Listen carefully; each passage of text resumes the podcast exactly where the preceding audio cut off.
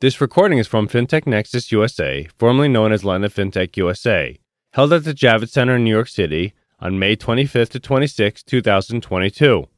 It's from our keynote stage and is titled How the World's Largest Digital Bank Brought Millions of People into the Financial System. Speaking on this session is David Velez from Nubank, with moderator Nigel Morris from QED Investors. Good morning, everybody.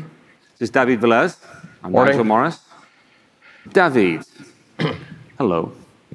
Hello, Um, I'm going to try. I told you we're tw- we've got 20 minutes, and I, I, I told David that I'll try and find a few minutes at the end for him, and my uh, introduction will be uh, hopefully a little less than 15 minutes. Um, I'm really, really delighted to, to have a chance to have a conversation with David. Um, you know, he's, he has is a storied history with what he's built at Nubank, and for him to be able to share some of his uh, uh, uh, learnings and insights on the journey, because many of you are on that journey or are hoping to be on that journey or planning to be on that journey.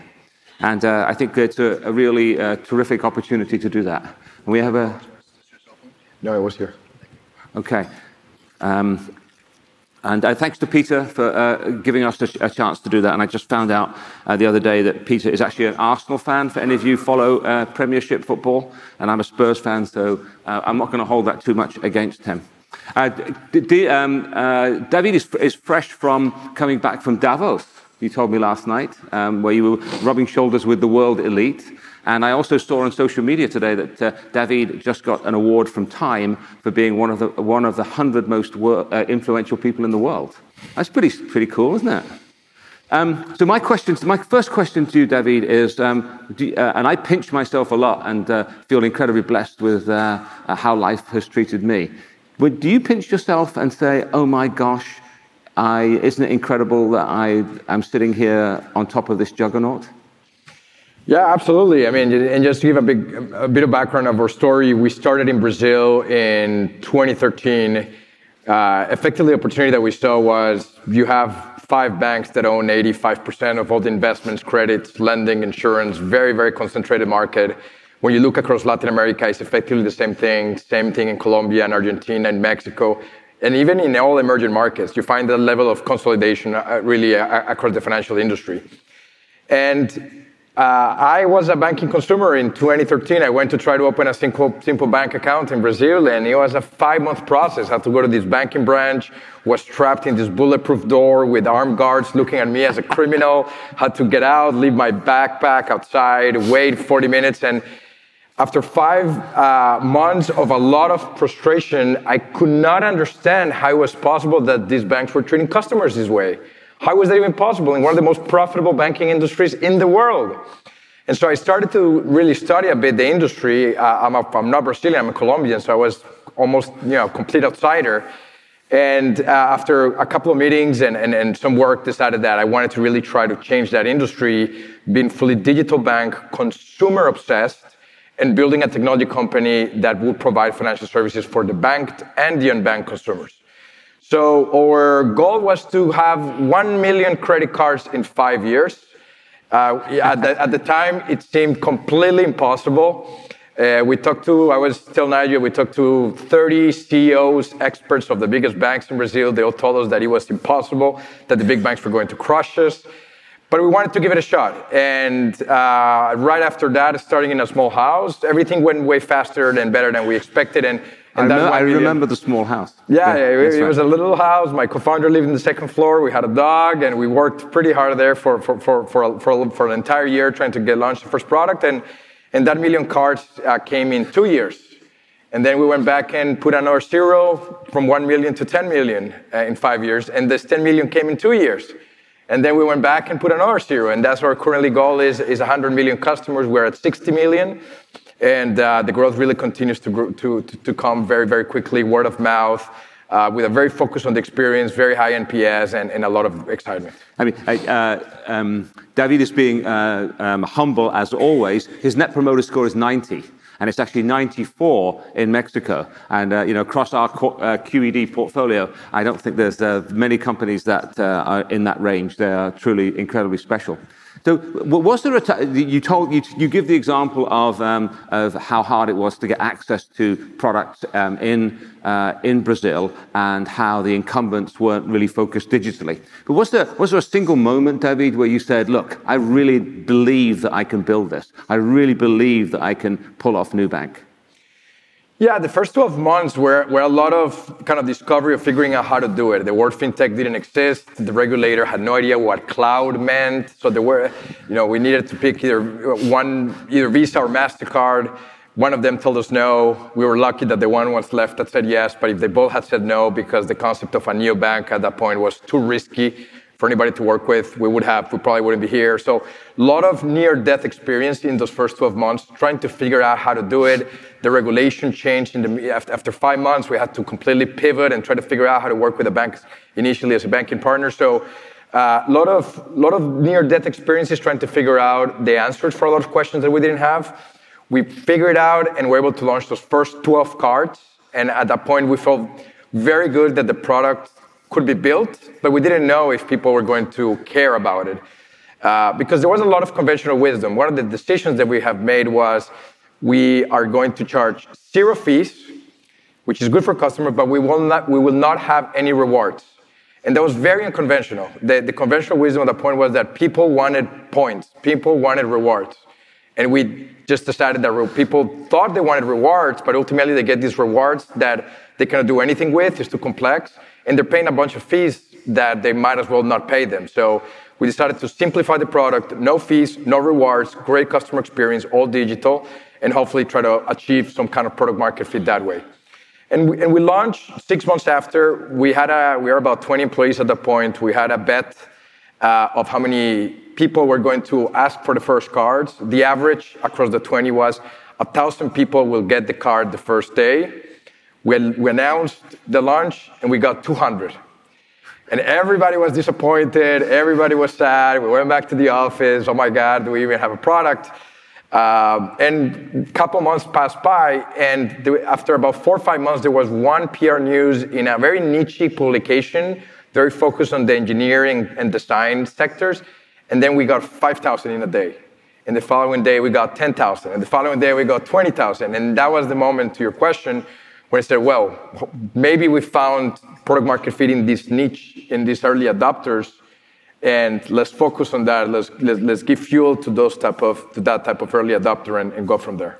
Uh, I think it's a great story. Um, and uh, once you saw that uh, momentum and uh, things building, uh, you've always been really intentional, um, David, about the team around you. And you have two uh, co founders. And uh, I, when, when, you and I have talked in the past, you've talked about how little you know, and but and how you needed to significantly augment yourself. And I'm sure people in the audience are really interested in um, how do they build the right team in order to get that product market fit and get that lift off. Talk a little bit about how you put those people together. Yeah, sure. So I remember uh, discussing before I started Nubank, I, I, worked at Sequoia, and, and uh, for two years trying to figure out if, we, if Sequoia was going to start an office in Latin America. And, and, after two years, we all kind of decided that it was not that interesting, and that to me was the moment to, to go and, and, and, and launch by my own. And I remember one conversation with one of the partners at Sequoia when I was explaining him the idea, what I wanted to do, and he was extremely direct, uh, very, very honest feedback saying, seems like a really interesting opportunity, but these are all the reasons why you're the wrong founder for this idea. You don't, you're not Brazilian, you don't speak Portuguese that well, you never worked for a bank, you don't know anything about credit cards, you know credit, you're not an engineer, and you want to build a technology company. So, but, uh, but apart from that, you're perfect for the job, right? Apart from that, so all these different reasons. Uh, uh, but at the end, said, but you I mean, you can raise capital, you're gonna need a lot of capital, but then because you lack so many of different things, you better go find a team that fills all the different gaps that you have as a, as a founder of this business. And so that was my, after raising the seed round, that was my number one priority is figuring out, literally putting in a list of these are all the weaknesses that I have to, to be able to start and scale this business. Let's go find people that can fill all of those gaps. And so the two initial screaming gaps were I was the perfect outsider into that industry. Being outsider is great, allows you to question a lot of that conventional wisdom. I don't think an insider in Brazil would have been able to see the opportunity. Hmm. They were too consumed in the conventional wisdom around these banks I cannot be fought to, cannot be competed with. It's impossible to do this. You need an outsider looking in to question a lot of those uh, premises. But then to execute, you want an insider with you that really has a network that has regulate, that understands regula- regulation and product. So I went to look for that perfect insider and met my co-founder Chris, who came from one of the big banks in Brazil. And so check number one. The second big gap was I wanted to build a technology company, not a bank. There is a that that, that is a very big difference uh, culturally, conceptually, technically, what a technology company is versus a bank. And I studied engineer, but not computer science. So I went to look for a co- technical co-founder. And after meeting a lot of people, ended up uh, meeting Ed, and, and he joined me as co-founder. And so that was the initial team. After those two, I was there was not that many weaknesses or gaps as initially. And effectively, the roadmap of building the team going forward until today has been all about realizing quickly what we don't know and trying to find somebody that can come in quickly and fill that gap. And, and being incredibly intentional about it. And uh, when I looked at the way you built the board at Nubank to be actually really helpful and work backwards from uh, gaps that you had uh, that you thought were necessary to succeed in the future. Yeah, that's right. I mean, ultimately, your board is, you should see your board as, uh, as, as, as, as, your coaches, as your advisors, or somebody that will fill all the gaps in knowledge and experiences that you have. And so we try to be very diverse in the way we build the board so that there was no uh, complementary. Every single seat in that board has to have a reason to exist and has and hopefully something different. The same thing about shareholders. Looking at your cap table and having making sure that every single one of those shareholders and investors brings something different. If they're all the same, then you are wasting your, your, your, your, your shares. You're diluting yourself for nothing. So we're very intentional about the team, the shareholders, the board, so that we optimize the amount of experience that we could have on the table.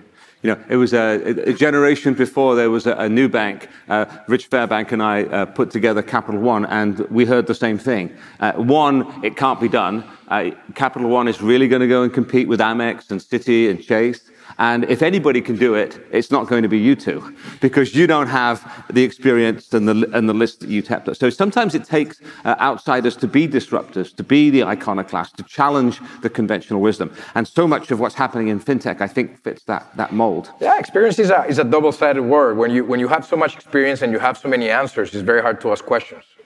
And, and, and, that's why we always say that we like to hire people with more questions than answers. Because when you have question, when you have the beginner's mind, you can really question every premise, think for first principles, and sometimes that's how really real innovation occurs. Versus if you come in with 40 years of experience about something, it's very hard to deviate from the, the, the, the, conclusions, the lessons that you have learned after decades of, of doing what you've done. So, so here, here, you have, you've got Nubank now, it's a monoline, it's doing le- lending in Brazil, it's really working, your unit economics are terrific, your net promoter scores are to die for, um, and you're scaling it. Um, and you say, like we did in the Capital One days, look, we, being a monoline has a certain fragility about it. So, um, talk a little bit about how you talked, how you were able to go from being a monoline to being multi-product, serving the, uh, the po- population digitally. And, and, if you look at the uh, neobanks across the planet, um, many of them have started with debit, particularly in the US. Uh, Chime, Varo, Current, Albert. And then if you go to Europe, uh, you know, Monzo and uh, Revolut, N26. Um, but very few of them started with lending. Uh, you, Avant, Mission Lane come to mind. Um, but you started with lending, and you and I both agree it's really hard you got that going, and then you went after the deposit base. Yeah, that's right. So I think a lot of people around the world have seen a bit of the end game and kind of the bet I think that a lot of us in fintech are doing and everybody in banking is that the future of financial services will be of technology companies, similarly as what has happened in every single vertical in every single country around the world. Uh, but different people have taken different strategies. So as you say, a lot of neobanks globally starting with debit, with payments, eventually they have to go to credit because 70% of all the, the, entire profit pool in financial services globally is credit. And it's also the most defensible profit pool. A lot of the payment profit pool, the interchange is going to go away. So everybody ultimately is going to have to get to credit. Um, for us, that meant that we basically wanted to start there, building that muscle since the very first day, because credit is hard. and you can lose your shirt very, very quickly. It's a bit like fire. You, you can do great things with fire, but you can get burned very, very fast. So we decided to start with credit to build that, uh, to build that skill since the beginning, following the example of Capital One. And it's also a great product to start building a brand and a customer acquisition engine. It's just naturally as a human that you, it's easier to grow when you're giving somebody money than if you are going and taking somebody's money. As a new brand, you're going to have less, it's going to be easier to build trust when you're giving people money. So we started with credit. We started growing very fast, but we knew very clearly we have a huge vulnerability in that we were depending on very fickle funding. We did not have funding. Brazil has very little securitization. So it's a bit like juggling every, every month, trying to figure out how to fund the business. Um, so getting a banking license and getting deposits was, uh, it was survival. It was absolutely survival. It was necessary. And we did not have time to try to build a model without getting a license. Since the very beginning, we said, we're going to be a bank, we're going to get a license. It is what it is. Let's not delude ourselves. And you did have a, um, a, a progressive and benign regulator in Brazil. Yeah, so we, we, we this is this was a, a, very positive surprise in the beginning. We found a regulator that understood how bad it was for Brazil to have five banks that dominated the market, and, and as technology enabled more competition, the regulator was absolutely go do it. But you have to follow all these rules. I'm not gonna necessarily make it easier for you, but there is goodwill in to see more competition. So, um, so we applied for the for the license. Took us almost four years. Uh, Brazil has in the constitution that no foreigner can invest in banks, so we had to go all the way to the president of Brazil to get a presidential decree. The president signed the presidential decree. Eventually, we got it after four years. It was a lot of work. But then by the time we got the license, we had a very large credit base on the credit card, and we had said no to tens of millions of people that we couldn't approve. So we launched savings product and went back to all these people and said, now we have a product for everybody. And that meant ultimately that our savings deposit product today is much bigger than the credit product. And, uh, and we have more funding that, that we know really what to do with. You, um, when you, you, your first move was into building out the the, uh, the uh, deposit side, and then the next move was to begin to focus uh, geogra- on geographic expansion. Um, did you? Um, ha- when did you take on Mexico in the arc? And did you do it? Should you have gone earlier, or should you have gone later? That decision was tough. Going to a new geo versus second product. Uh, I went in 2015 to Mexico, came back super excited, saying we have to go to Mexico. What a great market! And Nigel, being in the board, and the rest of the board said, stop. You're not ready. You don't have a funding product. You don't have a license. You're not profitable. It's too early. You're going to deviate. And that was, that was the right advice. It was too early for us, and we completely stopped that and focused on building the deposit product. By 20, three years after, by 2018, we, our credit card product was profitable. We had a banking license. We had all the, we had deposits. We were growing very fast. And at that point, now it felt ready that we could take on a second market. And that was the moment where we decided to start building uh, our operations in Mexico. And we're very happy that, that things happened that way. Partly, though, was competition. We had the luxury a bit of waiting in a much, much more competitive market. Perhaps we couldn't have had the luxury to wait that long. But uh, but anyway, it's it's uh, uh, ultimately I think it was the right the, yeah, the, the, moral of the story is don't try and do it too early when you don't have the resources, but don't wait too long because the windows um, um, will close. One of the things that uh, I, I, talked to a, a, Capital One person who's quite senior in your organization, and I asked him what the difference was between his Capital One experience and his Nubank experience, and he he, he talked about velocity, he talked about pace, he talked about um, an energy in the organization to move really fast. Now, that would seem uh, you're now 7,000 people, right? And your revenue in the quarter was nearly $900 million. You're not a small company anymore. How do you keep that energy and verve and entrepreneurism in the culture? It's, it's, uh, it's not easy. Uh, organizations, as they grow, inertia creeps in, bureaucracy creeps in, something breaks, and always the, the instinct is to go and create new processes, which create more inertia, which create more processes. So you have to be very intentional about finding where the process creeps in and, and remove it. So partly is enabling everybody, everybody at the organization to raise their hand and push back when they see bureaucracy that is unnecessary. Yep. The second is try to maintain the, that DNA of entrepreneurship, give people a lot of autonomy, let them fail, let them take risk, and have an environment where it's okay to fail and take a, take a lot of those risks. And, um, and third, really continue to find that DNA talent and give them just a lot of uh, a lot of optionality to to run and and um, and, and, do great, great things in the organization. Yeah. I think yeah, the gra- gravitational pull of inertia as you get bigger is really powerful, and I think it takes a, a, leadership team that takes that seriously. I'm sure every time you get up in front of your uh, team, you're talking about you know bureaucracy busting, of course. And and, um, and, and sometimes it's as simply we have a Slack channel that's that's called Bureaucracy Busters. And literally, people would just go in and it's like, I don't understand cool. what this process is here, and we'll go and and, and kill it. So it, it can be very, very, very scrappy. Any, any road to success for an entrepreneur um, is, uh, is never linear. There's times when it goes fantastically well and times when it's the darkest moment. The darkest moment for you when you were sitting there going, oh my God, I'm not sure if this is going to work. Maybe I should go back to Sequoia? yeah, there have been plenty of those. One was in uh, December 2015. I was in a conference here in DC with Nigel, and I received a message saying change in regulation. Not going to get into a lot of that, but effectively, it was a change in regulation that was going to require us to have close to a billion dollars over the weekend, and we did not have a billion dollars lying around. So um, there was real crisis. We went, I went back to Brazil. We were working with the team through the weekend. We talked to the press. We talked to a central bank. Uh, and Monday morning, the press came out saying this change in regulation is going, is going to be the end of Nubank. And in the morning, there were about a thousand, like 5,000 customers in the Twitter of the Central Bank of Brazil telling the central bank, you have to stop, this, this is crazy. Finally, we have a competitor that treats us well, that gives us good products. And once again, the big banks and the bureaucracy is trying to stop it. We get a call from the president of the central bank. Uh, we tell, he tells us, come meet us. We go and meet with them. He says, stop, don't worry about it. It's not going to happen. Calma, as they say in Brazil.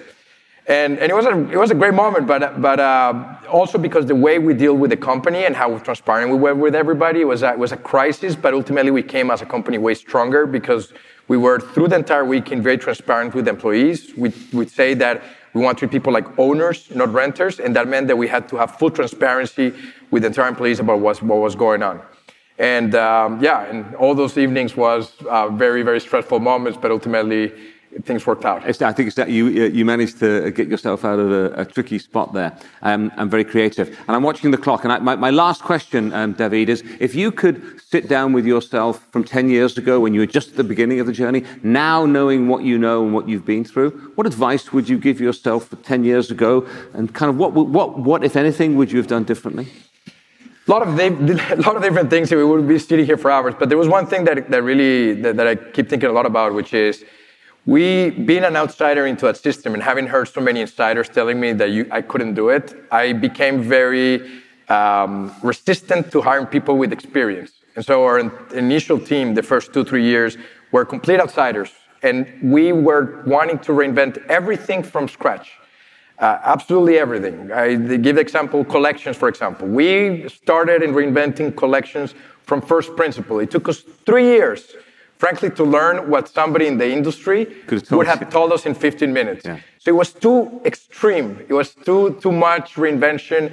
You do not need to reinvent everything. You don't. Need, you really do not need to innovate about everything. Pick a, a couple of areas where you really want to reinvent, and then and then there are parts of the business that you can just uh, emulate, and that's totally okay. So. That cost us time. I wish we had brought a better mix of insiders and outsiders since the very beginning. It was too in the extreme. And try to ramp up the team with much more experience sooner to be able to have uh, that very valuable combination between the ability to ask a lot of questions with people that have some answers. I, I think that's right. You know, often um, we don't we uh, ask where experience come from and uh, how empirical it is, how justifiable it is, and usually there's not a lot of data behind that. So it's very easy to dismiss it and want to go back to first principles. But it's there for a reason, and it largely works. And building on top of that can make make a lot of sense. Uh, David, we, we I think we have to wrap up. I want to personally say what a pleasure it's been to getting to know to getting to know you and being on the Nubank journey, and and how incredible incredible it has been. And you, uh, to have somebody who's um, so thoughtful and uh, intentional and humble building something of this size is, uh, is really um, wonderful to see. So, David Velez, thank you, sir. Appreciate it. Thank you, everybody. Thank you, Nigel. Thank you, everyone. Thank you.